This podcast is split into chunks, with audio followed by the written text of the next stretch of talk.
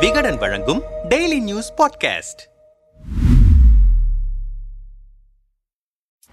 எதிர்க்கட்சிகள் ஆட்சி செய்யும் மாநிலங்களில் ஆளுநர்களுக்கும் அரசுக்குமான மோதல் போக்கு அதிகமாக இருக்கிறது. இதற்கு தமிழக ஆளுநர் ஆர் என் ரவியை எடுத்துக்காட்டாக கூற முடியும். ஆனால் இதிலிருந்து மேகாலயா முன்னாள் ஆளுநர் சத்யபால் மாலிக் மட்டும் மாறுபட்டவர். அவர் தொடர்ந்து மத்திய அரசையும் பிரதமர் மோடியையும் கடுமையாக விமர்சனம் செய்து வருகிறார். முன்னதாக அவர் பிரதமர் மோடி திமிர் பிடித்தவர். நான் அவரிடம் விவசாயிகள் போராட்டத்தில் ஐநூறு பேர் இறந்துவிட்டார்கள் என்று தெரிவித்தேன். அதற்கு அவர் அவர்கள் என்ன எனக்காகவா இறந்தார்கள் என்று கேட்டார். நீங்கள் தானே இந்தியாவின் பிரதமர் என்று கேட்டு வாக்குவாதம் செய்தேன். பிறகு அவர் இது பற்றி அமித்ஷாவிடம் பேசுங்கள் என்றார். அமித்ஷா அவர் ஏதோ பேசிவிட்டார் விட்டுவிடுங்கள் என்றார். இந்த விவகாரம் சர்ச்சையானதை அடுத்து அடுத்த நாளே மோடி பற்றி நான் பேசியது தவறாக புரிந்து கொள்ளப்பட்டது என்று தெரிவித்துவிட்டார். ஜம்மு காஷ்மீரின் சிறப்பு அந்தஸ்து ரத்து செய்யப்பட்டது. அந்த சமயத்தில் இரண்டு ஊழல் கோப்புகள் என்னிடம் அனுப்பி வைக்கப்பட்டது. அம்பானி மூத்த ஆர் எஸ் எஸ் தலைவர் ஆகியோருடைய அந்த இரண்டு மோசடி கோப்புகளில் நான் கையெழுத்திட்டால் கோப்புக்கு தலா ரூபாய் நூத்தி ஐம்பது கோடி தருவதாக கூறினார்கள். ஐந்து குர்தாக்களுடன் இங்கு வந்தேன். அதை மட்டுமே இங்கிருந்து போகும்போது எடுத்து செல்வேன் என்று சொல்லி கையெழுத்து போட மறுத்துவிட்டேன். அதனால்தான் இடம் மாற்றப்பட்டேன் என்றார். மேலும்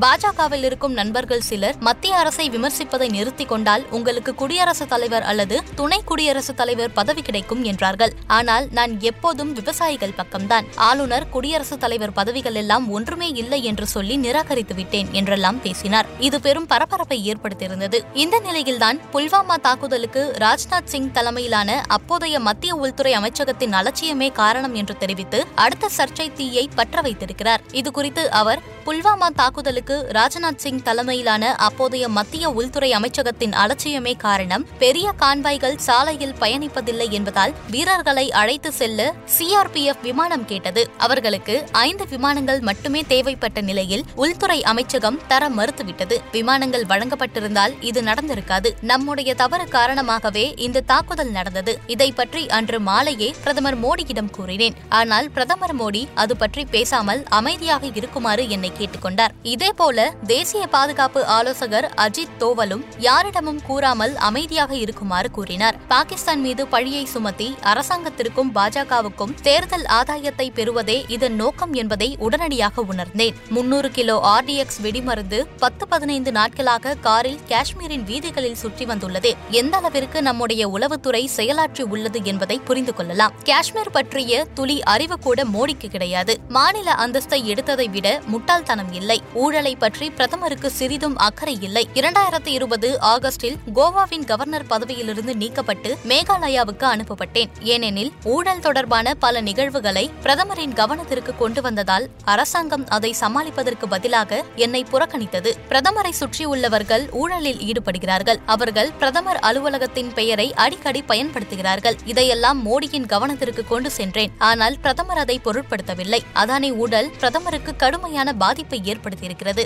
இது கிராம அளவில் பரவி அடுத்த தேர்தல்களில் பாஜகவை கடுமையாக பாதிக்கும். நாடாளுமன்றத்தில் ராகுல் காந்தி பேச அனுமதி மறுத்தது வரலாறு காணாத தவறு. ராகுல் காந்தி அதானி ஊழல் குறித்து சரியான கேள்விகளை எழுப்பியுள்ளார். அதற்கு பிரதமரால் தெளிவாக பதிலளிக்க முடியாது. மூன்றாம் தர நபர்களை ஆளுநர்களாக பாஜக அரசு நியமிக்கிறது என்று தெரிவித்திருக்கிறார். இது சர்ச்சையை ஏற்படுத்தியிருக்கிறது. இது குறித்து நம்மிடம் பேசிய மூத்த பத்திரிகையாளர் பிரியன் பாஜக இரண்டாயிரத்தி பதினான்காம் ஆண்டு இருநூற்று எண்பத்தி இரண்டு இடங்களில் வெற்றி பெற்றார்கள். பிறகு இரண்டாயிரத்தி பதினான்கு முதல் இரண்டாயிரத்தி பத்தொன்பது வரை நடந்த பன்னிரண்டு இடைத்தேர்தல்களில் தோல்வியை சந்தித்தார்கள். ஜிஎஸ்டி கருப்பு பணம் ஒழிப்பு போன்றவற்றால் மக்கள் கடுமையான வெறுப்பில் இருந்தார்கள். கோராக்பூர் உத்தரப்பிரதேசம் ஆகிய இடங்களில் எல்லாம் தோல்வியை சந்தித்தார்கள். இதனால் இரண்டாயிரத்தி பத்தொன்பதில் நிச்சயமாக தோல்வியை சந்திப்பார்கள் என்று எதிர்பார்க்கப்பட்ட நிலையில் வெற்றி பெற்றார்கள். அதாவது புல்வாமா தாக்குதலுக்கு பிறகு தேர்தலின் போக்கே மாறிப்போகிறது. தேச ஒற்றுமை சர்ஜிக்கல் ஸ்ட்ரைக் என்று பேசினார்கள். தேசத்தையே பாஜக தான் பாதுகாக்கும். காங்கிரஸ் உள்ளிட்ட பிற கட்சிகள் வந்தால் தேசம் பயங்கரவாதிகள் கையில் சென்றுவிடும் என்ற பிரச்சாரத்தை கட்டவிழ்த்து விடுவதற்கு